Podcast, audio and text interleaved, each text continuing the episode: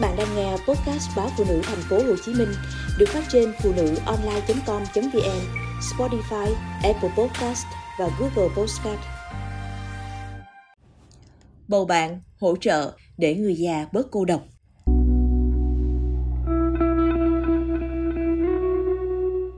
Khi tình trạng già hóa dân số ngày càng gia tăng tại nhiều quốc gia, vai trò của những nhân viên xã hội, những người trông nom và bầu bạn với người cao tuổi càng trở nên quan trọng. Nhân viên xã hội Crystal đến các tòa nhà chung cư cũ của Hồng Kông, Trung Quốc hàng tháng gõ cửa từng nhà để tìm kiếm những người già cần giúp đỡ. Nhiều lần, cánh cửa đóng sầm vào mặt cô. Không nản lòng, hôn khát cô trở lại và với những món quà là gạo hoặc mì. Một số người từng từ chối cô trước đó đã chịu nhận đồ ăn và cung cấp thông tin cá nhân để được theo dõi. Đối với những người không thể lay chuyển, cô để lại những cuốn sách nhỏ về các dịch vụ dành cho người cao tuổi và chi tiết liên lạc của tổ chức mà cô làm việc. Crystal, bốn mươi mốt tuổi, đã có kinh nghiệm làm việc với người già hơn mười lăm năm tại Hiệp hội vì cộng đồng.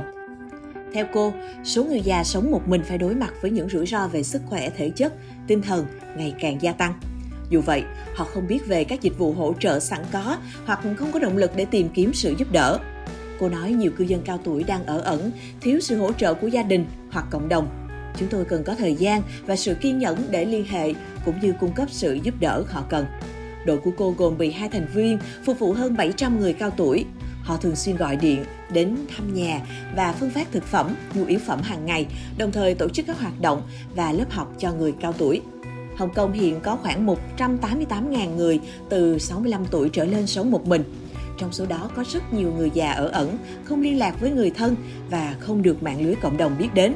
Một loạt bi kịch gần đây, trong đó người già qua đời một mình tại nhà, lại một lần nữa làm nổi bật vấn đề này. Đi dạo trong công viên, đi chợ, tập các bài tập thể dục đơn giản và xoa bóp, chơi các trò chơi kích thích trí óc như xếp hình, vân vân là những việc mà Esther Choi Mark đã làm cùng các khách hàng lớn tuổi của mình nhằm giúp họ luôn năng động và gắn bó với cộng đồng. Người phụ nữ hai mươi tám tuổi này là nhân viên của công ty cung cấp dịch vụ chăm sóc đồng hành dành cho người già tại Singapore. Cô đã tạo dựng được tình bạn với nhiều khách hàng, bao gồm cả một bệnh nhân ung thư lớn tuổi ngay trước khi bà ấy qua đời. Cô nhận từ tám đến mười nhiệm vụ hàng tháng với mức thù lao là mười bảy đô la Sing mỗi giờ. Một số khách yêu cầu cô giúp đỡ trong các hoạt động sinh hoạt hàng ngày như giúp đi vệ sinh hoặc nấu ăn, lau nhà và hút bụi trong khi tán gẫu cùng nhau. Người phụ nữ trẻ chia sẻ, nhu cầu cho công việc này đang gia tăng khi nhiều người thân không có thời gian, sức lực hoặc năng lượng để hỗ trợ các công việc như nâng người lớn tuổi từ giường sang xe lăn, vân vân.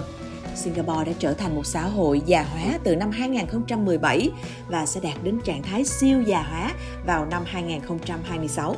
Theo Liên Hiệp Quốc, một quốc gia được xem là già hóa khi có hai mươi mốt phần trăm dân số từ sáu mươi lăm tuổi trở lên. Nhiều trường hợp người cao tuổi bị cô lập, cô đơn và buồn chán. Mục đích của những người kết bạn là bảo đảm người cao tuổi được tiếp xúc với các tương tác xã hội thường xuyên và cung cấp hỗ trợ về tâm lý, cảm xúc. Đây cũng là cơ hội để họ phát hiện ra những lĩnh vực cần cải thiện trong môi trường sống hàng ngày của khách hàng, chẳng hạn như dọn dẹp những vật dụng có thể gây té ngã. Đại học Khoa học Xã hội Singapore dẫn một báo cáo do Ngân hàng Thế giới công bố năm hai không một lăm cho biết, ở Hàn Quốc, chưa đến ba mươi phần trăm người già sống với con cái.